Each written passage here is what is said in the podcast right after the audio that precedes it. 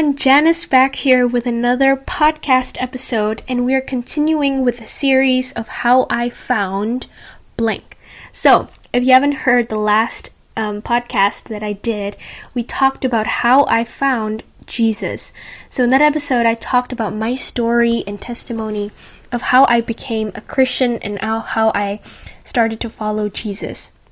And although I was raised in a Christian household, and I was, and still am, a pastor's kid, I made the decision all by myself. And so if you haven't listened to that, you should go and listen to that um, episode because today's episode will be relating to that one as well.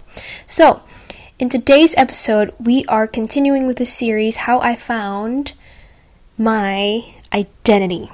So, when we're talking about identity, I'm pretty sure that a lot of us struggle with this. Teenagers, kids, adults, a lot of us struggle with identity and finding our identity. What makes us unique? What makes us special? What makes you you? And so, in this episode, I'm just going to be telling you, not very long, my story or my experience of how I came to find my identity. So, let's just go a few years back. A few years back, there was this phase in my life where I really, really loved to watch YouTube. And when I was watching YouTube, I found this amazing Christian YouTuber which I really, really admire. And I started to admire this person so much that I wanted to be just like her. So, you know what I did? Um, I would watch her videos almost every single day, and I would try to copy her personality. I would try to be just like her. I would even try to copy her hair, her clothes, her the way she talks and her body language. I would try to copy everything that makes her her and I would just try to change myself to make myself more like her because I really admire her. So, that was my first sign of identity crisis. I was in the process of trying to find myself, and in the process, what I did is I copied someone else, and in my case, it was this YouTuber.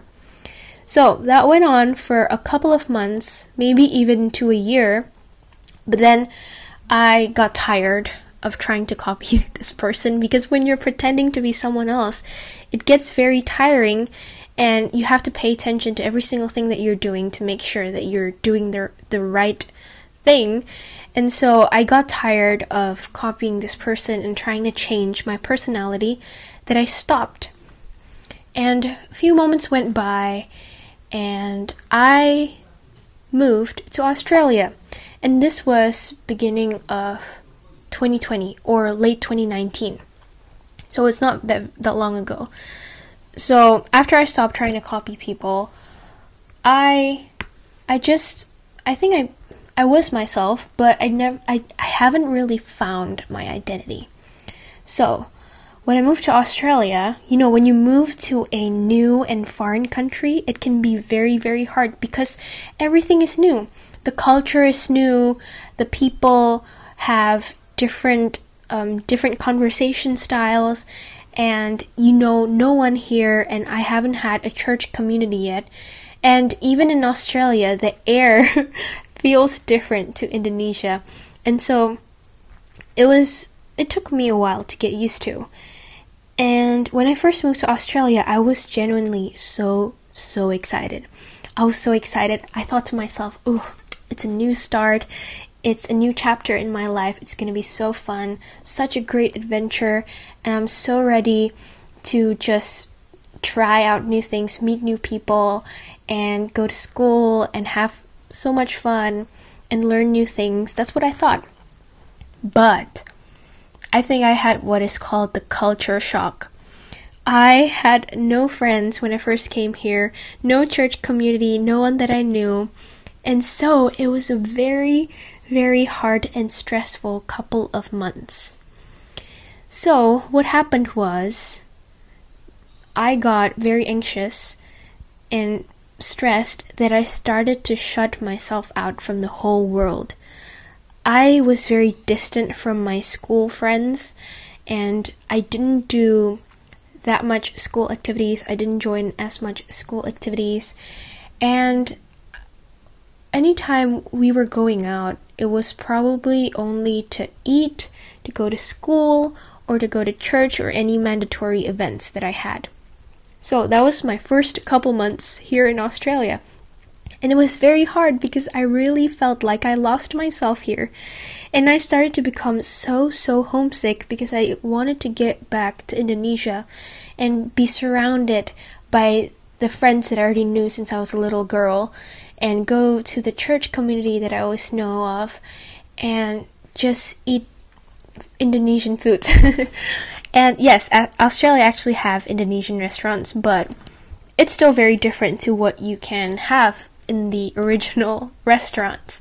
So I really missed uh, my hometown's food and family and friends community and the activities that we do back home. And so when I moved to Australia, I felt so lost. And that includes my identity. I felt like I lost my identity. I didn't know who I was. Because let me tell you, the first couple months that I was in Australia, I was not myself at all. I I used to be this social person. I really love back in Indonesia, I really loved to go out with friends and family and we would have a great time together. We would eat dinner together and we would have amazing times together and we would just have fellowship together and I would seriously love that so much. Those moments are very very fun and I love those moments. But back in uh, but but here in Australia, I just I didn't do any of those things. It felt like I really lost all my social skills and I had no friends at all. It was so hard for me to make friends the first time that I came here. So, I felt lost and then COVID happened. COVID happened, and we are stuck here in Australia because we were on a lockdown. And I couldn't go back home. So I felt lost. COVID was everywhere and it was locked down and I couldn't go anywhere. So that was last year. And when school went online, in all honesty, I was very excited. I was very excited because I didn't have to go to school or socialize anymore. Like I said, the first couple months in Australia was very hard, and I felt like I just lost all my social skills and I was very distant.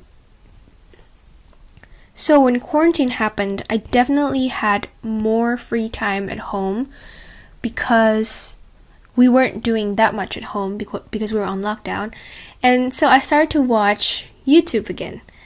Or I started to play on Instagram a little a little bit more. And I came across videos of people worshiping together, people having fellowship.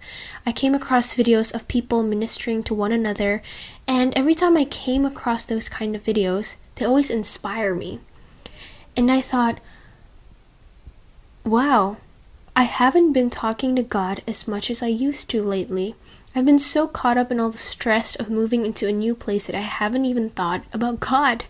Like, yes, I did read my Bible every day and I pray every day, but I just haven't been talking to Him as much, and I feel like I haven't been having that relationship with Him. And so I decided, you know what, this quarantine, I'm going to try and take some time to spend more time with Jesus and start worshiping again in my bedroom. Because if you haven't listened to the podcast, the episode that I did before, I talked about my first encounter with Jesus, which happened in my bedroom one night in Indonesia, and it changed my whole life. So, what I did was try to go back to that moment. I try to remind myself of what it felt like to worship in the privacy of my room and just spend time with Jesus. So I decided, you know what? I'm just going to go back to that. I'm going to get get this thing going. I was going to start my um, journey again. And so that's what I did throughout quarantine and all the lockdown with all the stress going on. I decided that I was just going to spend more time with Jesus and talk to him more. I not only did I start to worship, but every night before I go to bed, I would also just tell him about my day, what I'm feeling, um, have a conversation with Jesus. And that's what I did. And you know what? It reminded me of my first love with Jesus. I also noticed so, some sort of pattern. I realize that I start to get confused about my identity when I'm far away from Jesus. I get confused about who I am, what my calling is when I'm far away from God. And when I started to go back into worshiping and having that relationship with Jesus, it feels like everything started to fall into place. When I'm with Jesus, I've said this before, but it feels so amazing when His presence just fills the room. I can feel His love so greatly, and I would feel so much joy that I started to get reminded of what happened in, with my first encounter with Jesus. In my last episode, I talked about my first encounter. I told you all that um, I felt so joyful, so confident, so happy, and I thought to myself, what happened to that Janice? What what happened? I mean, I used to when I first encountered Jesus, it felt like I found my purpose, my calling. I found who I am. But where did all that go? And I realized that it all went away when I'm away from God. So I worshiped, I spend more time with Jesus, and I realized the more that I do so, the more that I have a deeper relationship with Him, I get this assurance from Him telling me these words I love you. You are favored. You are blessed. You are loved. You are saved. You are redeemed. You are made new. You are mine. I am yours. It's as if that assurance has been given to me. And that assurance gives me my identity and I start to find my identity in Jesus. You know what else I used to do besides copying other people on YouTube? I used to put my identity in my talents and in the music that I play. So I love singing and I I used to post covers on my Instagram and anytime I get a compliment for someone or a like on that Instagram, I would take that as my identity. I would put my identity in music. So anytime someone gives me feedback about my singing or they say that my singing is bad, I would get very, very offended because I would feel like they're telling me your identity is bad, your identity is corrupted, just like your music. So that's what I did. I put my identity, identity in music and the talents that God has given me. But when I'm close to Jesus, and I know His love and I feel His love. It's as if He's telling me, You are my child. Remember what I've called you to be. Remember your purpose. Remember who you are. Remember that first love you had with me. And so, if you're one of those people that are struggling just like I did with my identity, you didn't know who you are, you don't know what makes you unique. You don't know what purpose you have. And you you don't know what makes you you. Here's one thing that I can tell you. When you're close to God, your creator, you would start to know what he has called you to be because only our Creator can give us our identity and not the worldly things around us. So I hope that you do not find your identity and that in your talents, in your family, in your workplace, in your school, in your achievements. But I pray that you're going to find it in Jesus.